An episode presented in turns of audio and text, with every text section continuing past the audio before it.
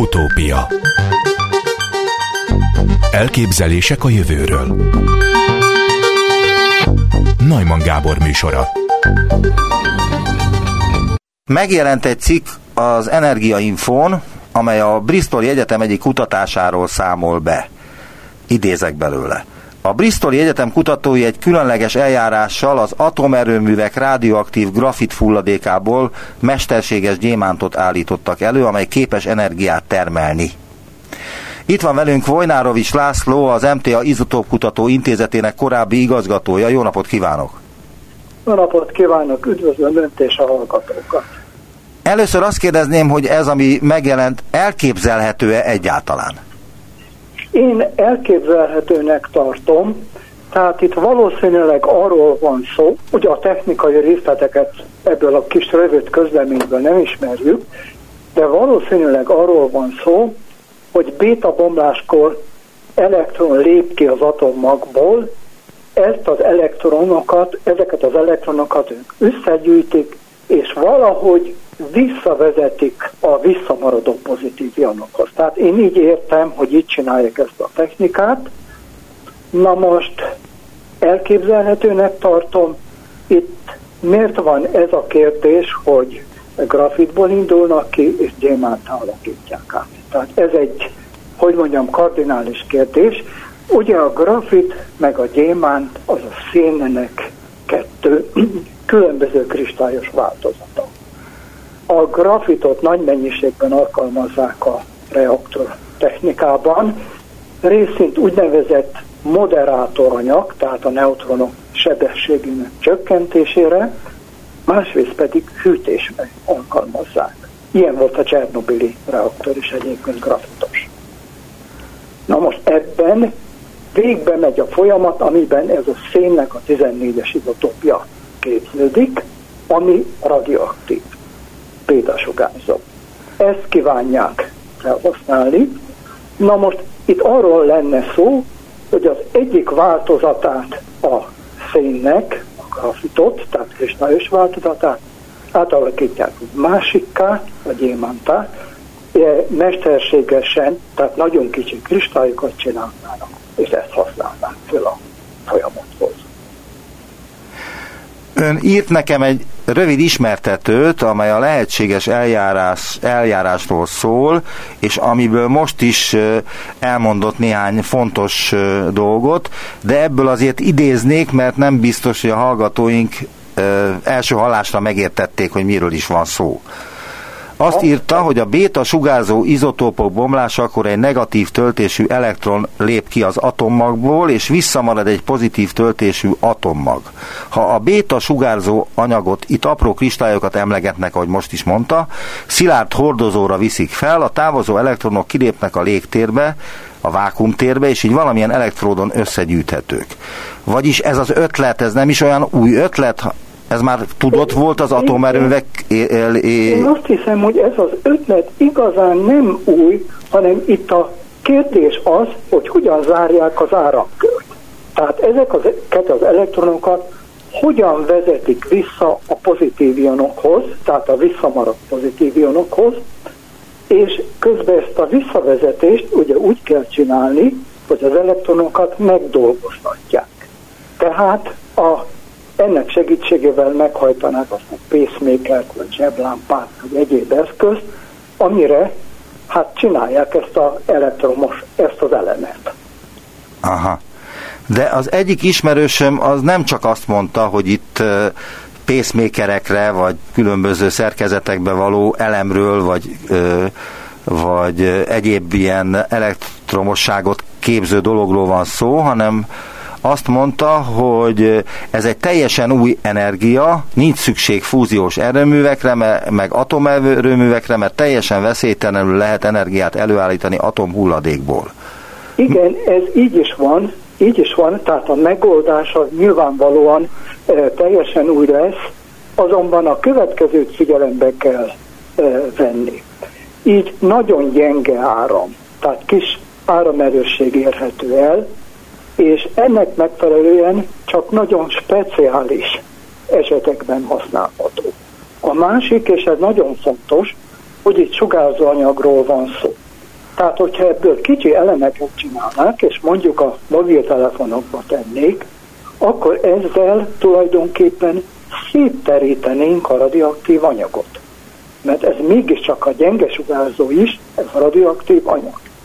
Na most az egészségre ez nem veszélyes, hiszen ez a béta sugárzás, amit a szén 14 kibocsát, ez nagyon könnyen elnyelődik. Akár egy papírlap is elnyeli. Tehát, hogy mondjam, különösebb sugárvédelmi probléma nincs.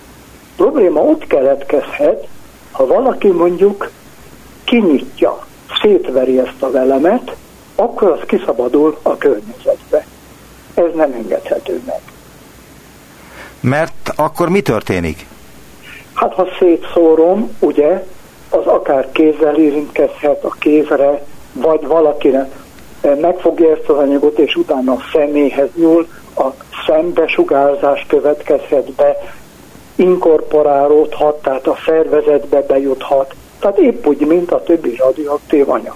De ön azt írta a sugárzási veszélyről, hogy különösebb sugárvédelmi probléma nem léphet fel, hiszen a sugárzás energiája kicsi, és a sugárzás egy papírlapon áthaladva is elnyelődik, ahogy az előbb mondta, vagyis az emberekre veszélytelen energiával van dolgunk.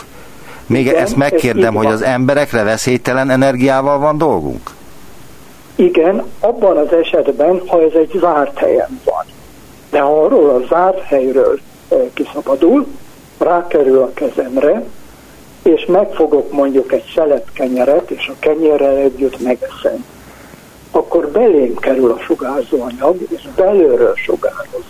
Na most ez viszont nagyon veszélyes, tehát ez semmiképp nem engedhető meg. Vagyis akkor ezzel kizárta azt, hogy mondjuk mobiltelefonokban lehessen használni, mert ha valaki szétszedi a mobiltelefont, akkor egy életveszélyes eszköz válik ez az akkumulátor. Na most ezen a szétszedésen nyilván a következőt kell érteni. Tehát én úgy gondolom, hogy ezt egy teljesen zárt kis elemeket csinálnak belőle, úgy, mint hát a mostani elemek is teljesen zártak. Itt akkor van baj, ha én azt szétbontom. Például valaki kalapáccsal ütögeti és szétver. Na most, ha Mit lehetne belőle csinálni? Elnézést, mit lehetne belőle csinálni akkor, hogyha valaki ezt... Semmit, nincs ötletem, nincs ötletem, de hát ilyenek előfordulnak, hogy, hogy valaki mondjuk egy sugárforrást rossz célra használja föl, szétveri. Megnézi, hogy mi van benne, például. És mi van benne? Hát bent nyilvánvalóan, én úgy gondolom, hogy egy lapra fölvéve találhatók ezek az apró kristályok, a lap előtt van egy elektród, ami összegyűjti, és valahogy zárják az áramkört. Tehát ez van benne. Egy, egy, egy ez a sugárzó anyag valószínűleg egy vékony lapon helyezkedik el, már csak azért is arra kell tenni, hiszen nagyon gyenge ez a sugárzás. És mekkora áramot képes ez előállítani, vagy mit lehet Én ebből azt hiszem, következtetni? Nyilvánvalóan attól függ, hogy mekkora radioaktivitást tesznek bele, de én azt hiszem, hogy itt milliampereknél nagyobb nem igen lehet. Tehát nem lehet az, hogy ampereket gyártok, és az az amperekkel mondjuk egy gépkocsit hajtok meg. Ezt én elképzelhetetlennek tartom. Tehát akkor ez nem váltja ki azokat az erőműveket, amelyeken egyrészt most kísérleteznek? Nem váltja ki, ez igaz, de az biztos, hogy nagyon sok speci- speciális helyen alkalmazható.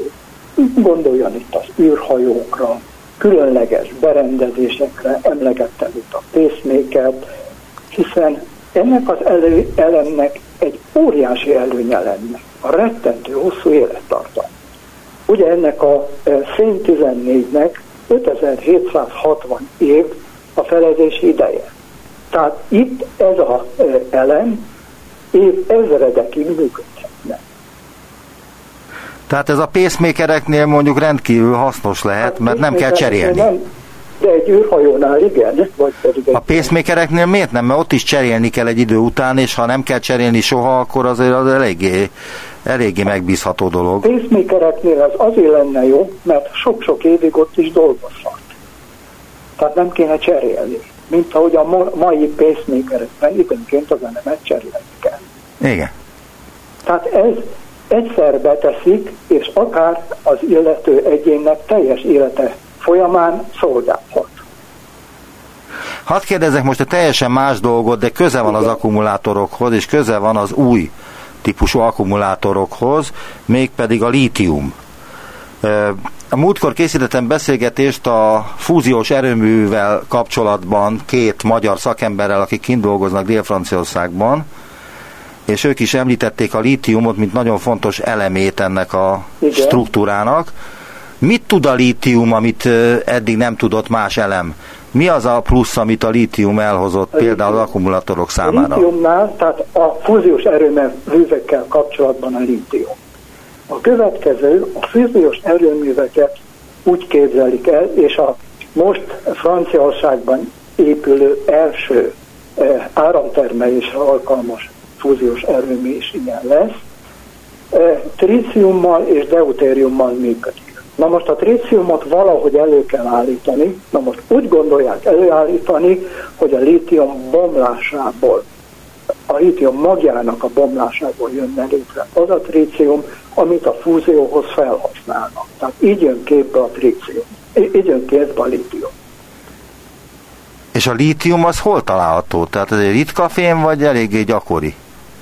Nem olyan ritka fém, tehát tulajdonságait tekintve olyan, mint a nátrium, tehát egy litiumklorid az nagyon hasonló a nátriumkloridhoz, és ugye az utóbbi időben nagy igény van rá, hiszen vannak ezek a közönséges lítium elemek.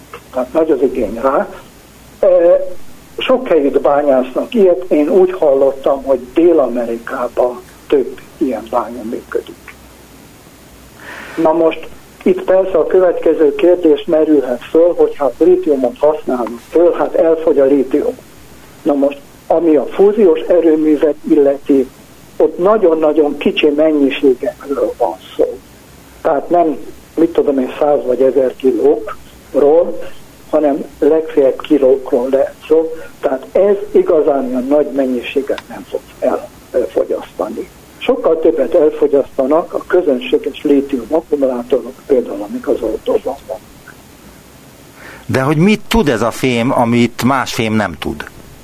A fém a, e, a e, fúziós reaktorok esetében az, hogy kicsi elemről van szó, és magfizikailag könnyen elbontható, tehát a fúzió szempontból. Most ami viszont a lítium akkumulátorokat illeti, ott annyit jelent, hogy a lítium ion és a lítium fém közötti úgynevezett elektród potenciál különbség az nagy. Tulajdonképpen a legnagyobb a elemek közül, a alkáli közül. Ez az óriási előnye. És ez adja meg a lehetőséget arra a tudósoknak, hogy akkor ezt valamilyen módon elektromos árammá alakítsák át? Ezt a nagy különbséget? Elnézést, nagyon rosszul érte. Azt kérdeztem, hogy ez adja meg végül is azt a pozitív tulajdonságát a lítiumnak, hogy elő lehet állítani nagy áramot a segítségével? Igen, igen, igen. Mit gondol Nagyon a... fontos. Igen? Nagyon fontos, de ugyanakkor azt is mondogatják, hogy előbb-utóbb lítium hiány fog előállni. Én úgy gondolom, hogy itt is ugyanaz lesz, mint sok más esetben, hogy a e, már használt akkumulátorokat, tehát a üzemen kívül akkumulátorokat fogják újra feldolgozni és kinyerni belőle a lítiumot. Mit gondol a jelenlegi akkumulátorok kibővíthetőségéről, ami az elektromos autókat illeti? Tehát, tehát hogy... a lítium, lítium akkumulátorok esetében? Igen, tehát ugye hát minden nagy gyár azzal próbálkozik, hogy olyan autót, elektromos autót gyártson, amely egy normális 5-600 ezer kilométeres távolságot képes megtenni. De eddig még csak nagyon nehezen sikerülget ez a dolog. Igen, igen, feltétlenül meg kell valósítani, és én gondolom, hogy ez lesz a jövő. Na most a fúzió, a előbbi témához visszatérve, tehát a angoloknak ehhez a bizonyos eleméhez, hadd említsek még egy dolgot meg. Tulajdonképpen A radioaktív elemeket áramtermelésre, más áramtermelésre, ugye, mint az atomreaktorok, már régóta alkalmazzák más megoldásban. Az úgynevezett termoelektromos hatást használják ki. Következőről van szó. A radioaktív forrásokat képeznek, zártakat, amikbennek a belsejében egy nagy meleg van. Jó leszigetelve, jó meleg van. A külső hőmérséklet még a kicsi, és a termoelektromos hatást használják föl elektromos áram generálására. Na most ilyenből nagyon sokat készítettek az egykori Szovjetunióban, a következő miatt, és ez a felhasználás nagyon érdekes. A Szovjetunió ugye igyekezett nagyon védeni a határai délfelé, ugye nagyon hosszú határ van, és mikrohullámú átjátszókat telepítettek a határ mentén. Na most ezeket eldugott helyekre tették, esetleg ejtlernyővel eresztették le. Most ezeknek nagyon sokáig kellett működni, évtizedeken át karbantartás nélkül. Az áramforrást ezzel a termoelektromos hatás segítségével írték el, cézium 137 izotopot alkalmazva, nagyon jól működött a rendszer, volt azonban egy baj. A baj a következő volt, megszűnt az Szovjetunió. Ott maradtak az átjátszók, és ezeket össze kell még gyűjteni. Na most ezt a, NATO, a, a Nemzetközi Atomenergia segítségével óriási programok keretében gyűjtöttek utána össze. És sikerült összegyűjteni, vagy? Sikerült összegyűjteni, bár meg kell mondani, hogy itt a fáma balesetekről is beszámol, mégpedig olyan balesetekről, hogy a helyiek megtalálták, szétbontották, kivették az izotópot, és jé, milyen érdekes fehér por, amelyik, mert ugye a céziumot cézium klorid formájába tették bele, amelyik sötétben fluoreszkál. Na most ebből azután nagyon sok, több sugárbalesetet írtak le, hogy bekövetkezett. Tehát, hogy ez halálos volt azokra, akik megtalálták ezeket az hát átjátszó állomásokat. Nagyon erős sugárzása van, nagy energiájú sugárzása van a 137-nek, és nyilvánvalóan itt nagyon nagy radioaktivitásokról Hát szerencsére ma már ilyen. Azt a silabuszt, amit elküldött nekem, még ki is egészítette azzal, hogy még az árról is írt valamit. Azt írja az árról, mármint ennek a Bristol egyetemi felfedezésnek a lehetséges áráról, hogy az ilyen elem ára várhatóan rendkívül nagy lesz, hiszen a radioaktív anyagokkal történő minden munka különleges eszközöket igényel. Például kézzel a radioaktív anyag nem érinthető, Igen. speciális Igen. fülkékre, boxokra, távtartókra, manipulátorokra van szükség. Nagyobb méretű igény esetén automatizálásra lesz szükség. Ilyet például a, van szükség. Ilyet például Igen. a pozitron emissziós tomográfnál valósítottak meg a PET-CT-nél. Tehát, tehát, hogy van ilyen, a gyakorlatban nem teljesen olyan, mint a Bristol Egyetem kutatói által megvalósított kis elem, de azért ezt a fajta struktúrát használják, tehát ezt az ötletet használják máshogyan is, mint ahogy mondta az átjátszó állomásoknál, csak ott nem grafitot használnak, hanem tríciumot, vagy, vagy én nem tudom micsodát. Más izotópokat. Más izotópokat. Igen. Tehát... Na, most az ára visszatérve. Szóval azt figyelembe kell venni, hogy a nukleáris technikák, a nukleáris anyagokkal való munka az rendkívül speciális, hiszen a, ezeket a forrásokat sosem lehet kézben venni, nem lehet megfogni, ezért olyan viszonyokat kell biztosítani, ahol emberi kéz érintése nélkül történik a folyamat. Ehhez különböző fürkék vannak, és különböző manipulátorokkal kell dolgozni. Na most nyilvánvalóan ez a munkát nagyon megnehezíti, és természetesen emeli a költségeket. De mondom, automatizálás segítségével, ha nagy, nagyobb termelésről volna szó, ez biztos, nem Végül is mit mond erről a találmányról? Ez Én azt egy mondom, fontos hogy... találmány, vagy, vagy van ilyen évente, nem tudom hány? Én azt mondom, hogy érdekes, lehetségesnek tartom, biztos, hogy foglalkozni kell vele, de a nagymértékű elterjedését én nagyon, hogy mondjam, két, két kedve fogadom.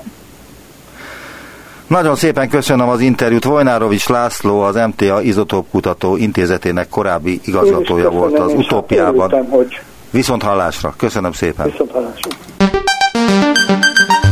Utópia az idei, a 29. ifjúsági tudományos és innovációs tehetségkutató verseny egyik első helyezettjét, Ecseti Boglárkát, a Hajdú Böszörményi Bocska István gimnázium diákját meghívták a Bécsi Orvostudományi Egyetem orvosi fizikai és biomérnöki központjába, Boglárka a meghívást a 29. ifjúsági tudományos és innovációs tehetségkutató versenyre kidolgozott visszaáramlások detektálása tanuló algoritmus használatával mély neurális hálók és mesterséges intelligencia számítástechnikai képelemzésben című projektje alapján érdemelte ki.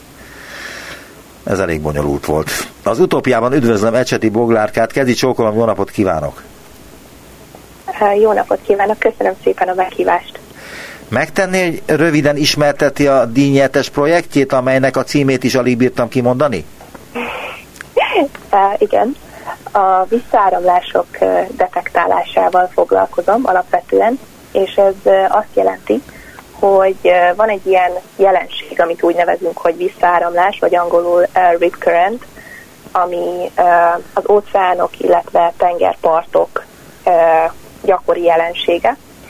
És ez egy veszélyes természeti jelenség, amely a, a part felől a nyílt víz irányába áramlik, és általában olyan 1-2 km per órás sebességgel, de megfigyelhető olyan áramlat is, ami akár 15 km per órával halad a, a, a nyílt víz irányába, tehát gyorsabb is lehet akár, mint bármelyik olimpiai úszó. Ezért nagyon-nagyon veszélyes ez a jelenség, és nehéz felismerni, ugyanis hát mégiscsak áramló vízről van szó. És az a célom ezzel a projekttel, hogy olyan gépi tanulásos, illetve mesterséges intelligencia alapú kép feldolgozó algoritmusokat, vagy algoritmust fejlesztek, amely képes videófelvételeken, illetve bármilyen vizuális felvételen azonosítani ezt a, ezt a visszaáramlást. Ezt a visszaáramlást hol? Mert hogy ö, a második része ennek a címnek az, hogy mély neurális hálók és mesterséges intelligencia a számítástechnikai képelemzésben című projektje alapján érdemelte ki ezt a díjat, de hol lehet ezt vizsgálni? Tehát a visszáramlásokat azt, a, ahogy mondta, az óceánban lehet látni a parttól elmenő víz tömegeknél.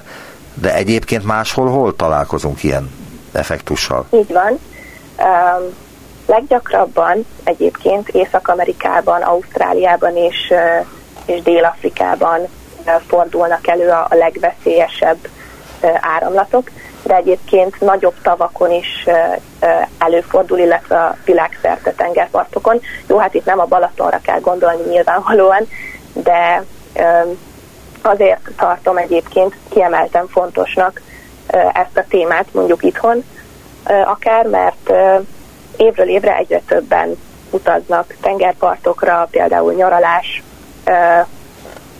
célból, és egyre több turista van kitéve ennek a veszélynek, és mivel mondjuk aki olyan országból érkezik, ahol alapvetően nem létezik ez a jelenség, vagy, vagy nincsen tengerpart, ők még inkább tudatlanul állnak akár ehhez a jelenséghez, vagy ugye nincsenek hozzászokva, ezért akár nem tudják, hogy mit kell például ilyen helyzetben tenni.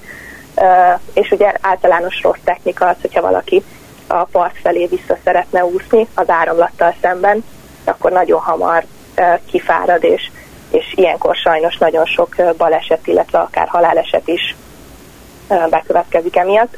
Úgyhogy ilyenkor egyébként mindig a parttal párhuzamosan kell elkezdeni úszni a jó úszóknak. Akkor, egy, és akkor a parti őrséget is szokták egyébként ilyenkor riasztani. Úgyhogy Vol- alapvetően itthon nincs ez a Volt egy karmester, aki 1973-ban meghalt Tel Avivban, Kertész Istvánnak hívták, egy nagy reményű, fantasztikus, tehetséges karmester volt, bement a vízbe és beszippantotta ez, amit ön mond. És megfulladt a tengerbe, mert egy áramlás elkapta, és bevitte olyan mélyre, hogy onnan már nem tudott kiúszni, aztán meghalt. Sokakat elér ez a visszaáramlás? Tehát sok halott van emiatt?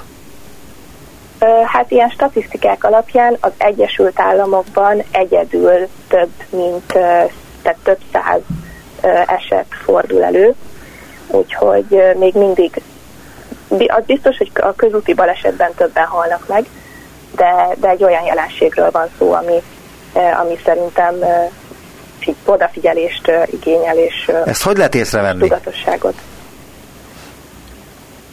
Hogy lehet ezt észrevenni? Ott vagyok a tengerparton, éppen fürödnék a tengerben, de észre kéne vennem, hogy ott visszaáramlás van, és engem bevihet ez a visszaáramlás nem tudom hány kilométerre a parttól, de ezt hogy veszem én észre? Hogy mire kell figyelnem? Hát a, leg, a legelső, vagy ránézésre egyébként az első típusát, ugyanis ennek több típusa is létezik ennek a visszaáramlásnak, de a leggyakoribb típusát úgy lehet felismerni, hogy egy ilyen sötétebb folt figyelme, figyelhető meg a vízen, tehát egy ilyen folyosószerű sötét sáv, ugyanis a, ahol a hullámok ugye megtörnek, ahol, ahol ilyen habzó fehér hullámok vannak a tengerparton, ez is egyébként többnyire, többnyire lapos tengerpartokon fordul elő, tehát azokon a helyeken, ahol ugye a, a turisták vagy a fürdőzők azokat a tengerpartokat kedvelik inkább, nem az ilyen uh, sziklás uh, vagy uh, mély partokat. És uh, ott egy ilyen sötét sáv az, ami, ami jelezheti, hogy ott a, a víz ugye másik irányba áramlik. És mi az oka ennek? Nagyon sok, tehát összetett az, hogy hol alakul ki, milyen erősségű ez az áramlat, de alapvetően ugye hozzájárul mondjuk a vízszintnek a, a, az, hogy mondjuk megemelkedik a vízszint a parton, erősebb a hullámzás, esetleg a szél is fúj, és ilyenkor ez a fölösleges víztömeg, ami a parton hát ott összegyűlik, annak valahol vissza kell jutnia az óceánba, és ilyenkor alakulnak ki ezek a, ezek a visszaáramlások, és ugye itt nagyban hozzájárul az is a kialakulásnak a ö, sajátosságaihoz, hogy milyen az adott ö, talaj, vagy az adott ö, domborzat ott a, a parton, hogy a homok, homokgátak hogyan alakulnak, hol van egy olyan hely, ahol alacsonyabb a, az ellenállás, és könnyebben vissza tud jutni a víz az óceánba. Na most én arra vagyok kíváncsi, hogy hogyan jutunk el a visszaáramlástól a következőkig, idézek.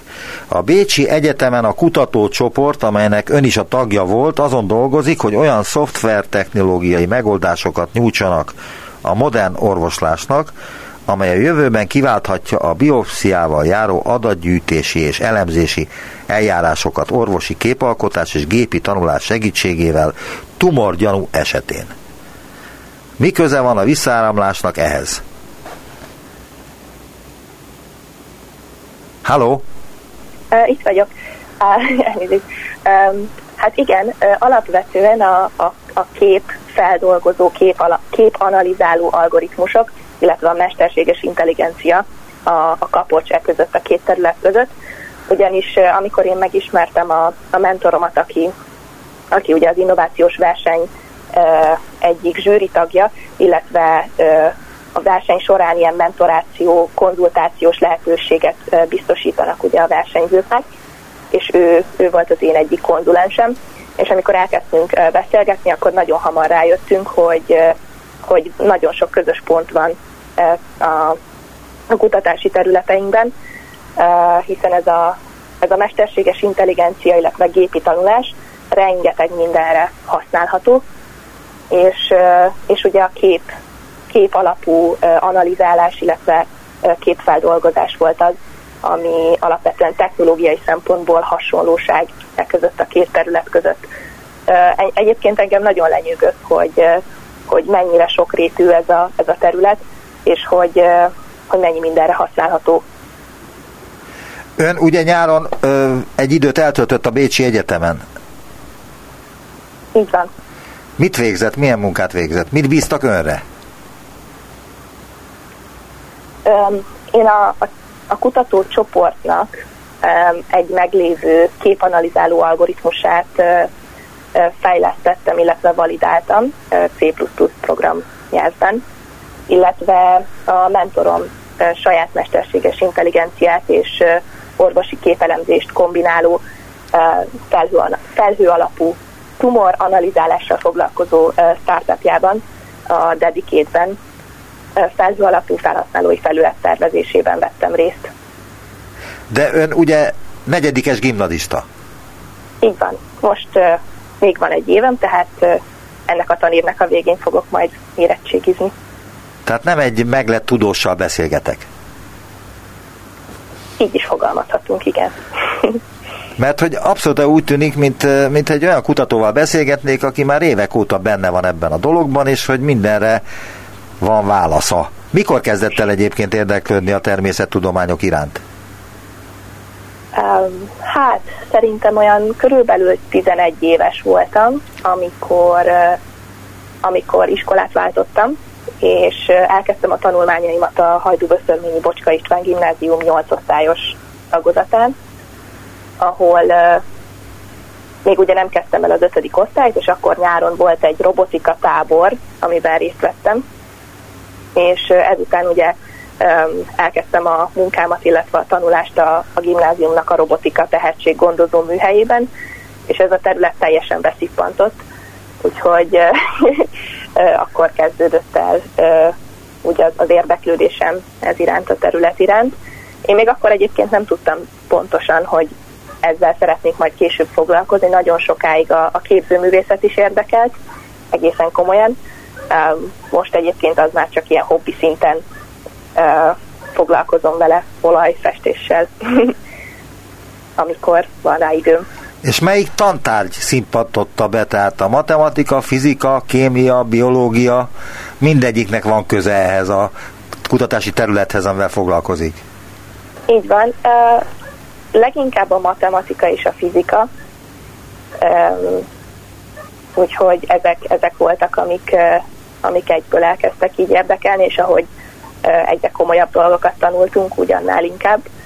Úgyhogy azóta szerintem nagyon nyitott szemmel járok a világban, és igyekszem mindenre odafigyelni, és beszívni ezt a sok tudást. illetve egyébként a, a Magyar Templeton programnak köszönhetek még nagyon sokat, hiszen azon a lehetőségen keresztül jutott el hozzám is nagyon-nagyon sok olyan információ, ami nem biztos, hogy ebbe a kis városkába eljutott volna. És tetszik önnek ez a világ? Tehát, hogy egy laboratóriumban, vagy egy számítógép előtt kell dolgoznia voltak éppen egész nap? Abszolút, bár ez azért egy kicsit megtévesztő lehet, tehát hogy van ez az általános kép a programozókról, hogy egész nap ülnek és egyedül dolgoznak, Nyilván van egy ilyen része is a munkának, amikor főleg önállóan történik probléma megoldás, probléma feltárás, egy ilyen analizáló folyamat, ami nagyon sok, nagyon sok gondolkodást és, és hát agyi munkát igényel, ami, ami szintén egy, egy nemes kihívás. A másik oldalról viszont nagyon-nagyon szeretek csapatban együtt dolgozni, és szerencsére arra is rengeteg lehetőségem van ezen a pályán, úgyhogy nem csak a mentorokkal vagy, vagy már kutatókkal való együttműködés, hanem, hanem a velem egykorúakkal vagy csapattársakkal is nagyon-nagyon jó a, a közös munka. Úgyhogy szerintem ennek az egyensúlya az, ami jó, ha megvan ebben a munkában, és, és így ki tudja egészíteni egymást ez a két különfajta, vagy ilyen munkamód. Hát voltak éppen hát a munkáját sikerkoronázta, legalábbis eddig, mert hogy első díjat nyert a ifjúsági tudományos és innovációs tehetségkutató versenyen, ami egyébként nagyon nagy dolog, mert hogy egy csomó dologgal jár. Mivel jár az, hogy ön első lett? Tehát mit kapott ezzel az első díjjal?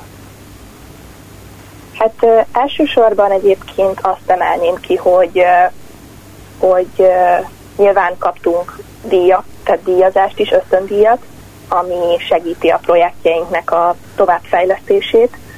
Kaptunk mentorálást, konzultációs lehetőséget, ami szintén egy óriási lehetőség, hiszen olyan szakemberekkel dolgozhatunk együtt, akik már a területen vannak 10-20x éve, és rengeteg, rengeteget tudnak segíteni abban, hogy milyen irányba fejlesztük a, a projektjeinket.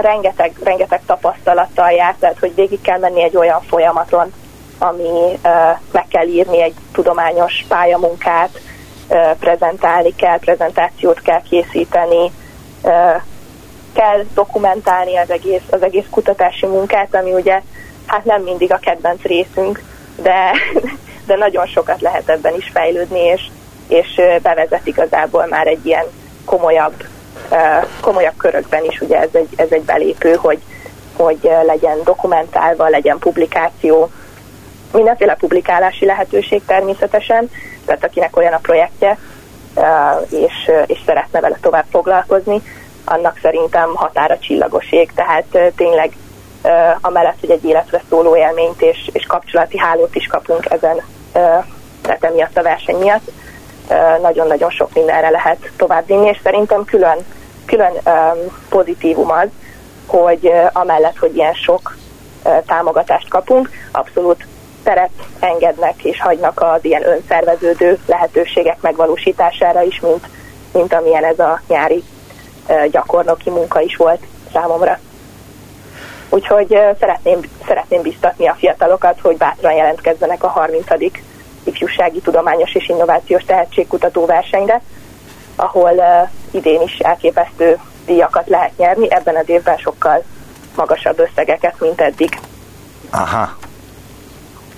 Egyébként milyen egyéb az iskolaitól különböző tanulmányokat kellett folytatnia önnek ahhoz, hogy a mesterséges intelligenciával jobban megismerkedjen, illetve meg tudja írni a pályázatát, amivel megnyerte az első díjat? Hát elárulom, hogy azért ebben nekem, szóval amikor én ezzel elkezdtem foglalkozni, akkor semmi fogalmam nem volt arról, hogy hogy, hogy néz ki ez a mesterséges intelligencia, milyen neurális hálók vannak, és hogyan, hogyan lehet ezt az egészet egyáltalán felépíteni. Ebben nekem azt gondolom, hogy óriási szerencsém volt, mert, mert sikerült egy a, a New Yorki Természettudományos Akadémián keresztül tudomásomra jutott egy olyan lehetőség, a Science Internship Program, amit a University of California Santa Cruz, tehát a Santa Cruzi Kaliforniai Egyetem szervezett meg, vagy szervez meg minden évben.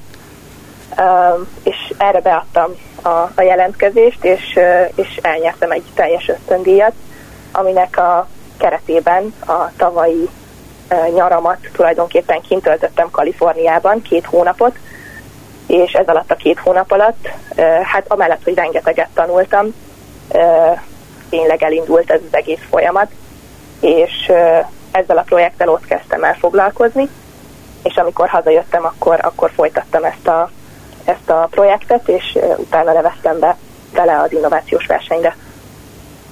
Miben a legjobb ön? Mi az, amit nagyon jól tud, és amiről tudja is, hogy jól tudja? Ó, hát ez egy nehéz kérdés. Egyébként nagyon-nagyon sok minden érdekel, és szerintem én valahogy ebben látom a saját erősségemet, hogy tudok rendszerben gondolkozni, van egy kicsit ilyen interdisziplináris rálátásom is a dolgokra, mert művész szemmel is ránézek néha, illetve programozó szemmel, és teljesen más képet ad ez a kettő. Viszont valahogy az, hogy ezeket a különböző tapasztalataimat vagy látásmódjaimat tudom így kombinálni a munkámban, az sokszor, sokszor előnyt jelent, illetve az, hogy csapatban is szeretek dolgozni, szeretek csapatokat is vezetni, koordinálni. A művészemről mondja valamit, azt mondja, hogy művészemmel is tudja nézni. Miért? Így van. Hát szerintem itt az, hogy végtelen kreativitás, az, ami, ami mindig új, új megoldások keresésére ösztönöz, és, és az, hogy egy kicsit elrugaszkodjak a megszokott utaktól, és valamilyen újdonságot keresek, amit még lehet, hogy senki nem csinált előttem. Lehet, hogy butaságnak tűnik először, de az is lehet, hogy egy, egy új felfedezéshez fog vezetni. Már csak annyit kérdeznék, hogy milyen környezetben él, hol él? Hajdúböszörményben élek, Debrecentől körülbelül 20 kilométerre, egy kis, kis városban, alapvetően egy ilyen 30 ezeres nagy, nagyságrendű városban, és ide járok a helyi gimnáziumba, a, a városunk egyetlen gimnáziumába. Szüleim mivel foglalkoznak? Édesanyám német tanár, és egyéni vállalkozóként foglalkozik tanítványokkal. Édesapám pedig a, a National Instruments-nél dolgozik Debrecenben. Ez egy uh, hatalmas nemzetközi cég, ugye? Így van, és ő, ő a, a, az ilyen uh, EHS, tehát a uh, munka uh, és egészségvédelmi vezető. Ők mennyit segítenek önnek? És mennyit segítettek abban, hogy végül is Hát gondolom, hogy megkapott minden segítséget, számítógépet, lehetőséget arra, hogy a tudását kielégítse valahol. Így van, rengeteget segítenek, és, és mindenben támogatnak, úgyhogy szerintem nagyon, tényleg nagyon szerencsés vagyok, hogy, hogy egy ilyen kicsit ilyen liberális nevelésben is részesültem, úgyhogy bármi, bármihez kedvem volt, vagy bármi, bármi iránt érdeklődtem, ők abszolút teret engedtek neki, és, és mindig ott vannak az előadásaimon, mindig támogatnak, úgyhogy, úgyhogy ez, ez nagyon, nagyon sokat jelent. Hol szeretne tovább tanulni? Um, Gondolom választhat. Science. Azért kérdezem, mert választhat, feltételezem a külföldi és a magyar egyetemek között. Így van, Computer Science szakon tervezem folytatni a tanulmányaimat külföldön. Hol? Ahol, hát most még ez, ez még pont így eldöntés vagy, vagy alatt áll, de igazából az Egyesült Államok és, és nyugat-európai egyetemek között vacillálok viszont... Ön szívesen látják ezeken a helyeken? Tehát bárhová mehetne tulajdonképpen? Hát remélem, hogy igen. De egyébként valóban azt gondolom, hogy, hogy eséllyel indulok a felvételin, tehát nem csak így mm, próba szerencse, de azért nyilván a szerencse is nagy tényező ebben a felvételiben, úgyhogy nem tudhatom pontosan, hogy miért választanak adott egyetemek adott diákokat, de, de remélem, hogy én is azok között leszek, akiket majd ezek a neves intézmények kiválasztanak. Hát sok sikert kívánok, és köszönöm az interjút. Ecsedi Boglárkát hallották, aki gimnazista létére rendkívül megfontolt és alapos interjút adott a tudományos munkájáról, amelyel első díjat nyert a Tudományos és Innovációs Tehetségkutató versenyen. Köszönöm az interjút, viszont hallásra. Én is köszönöm.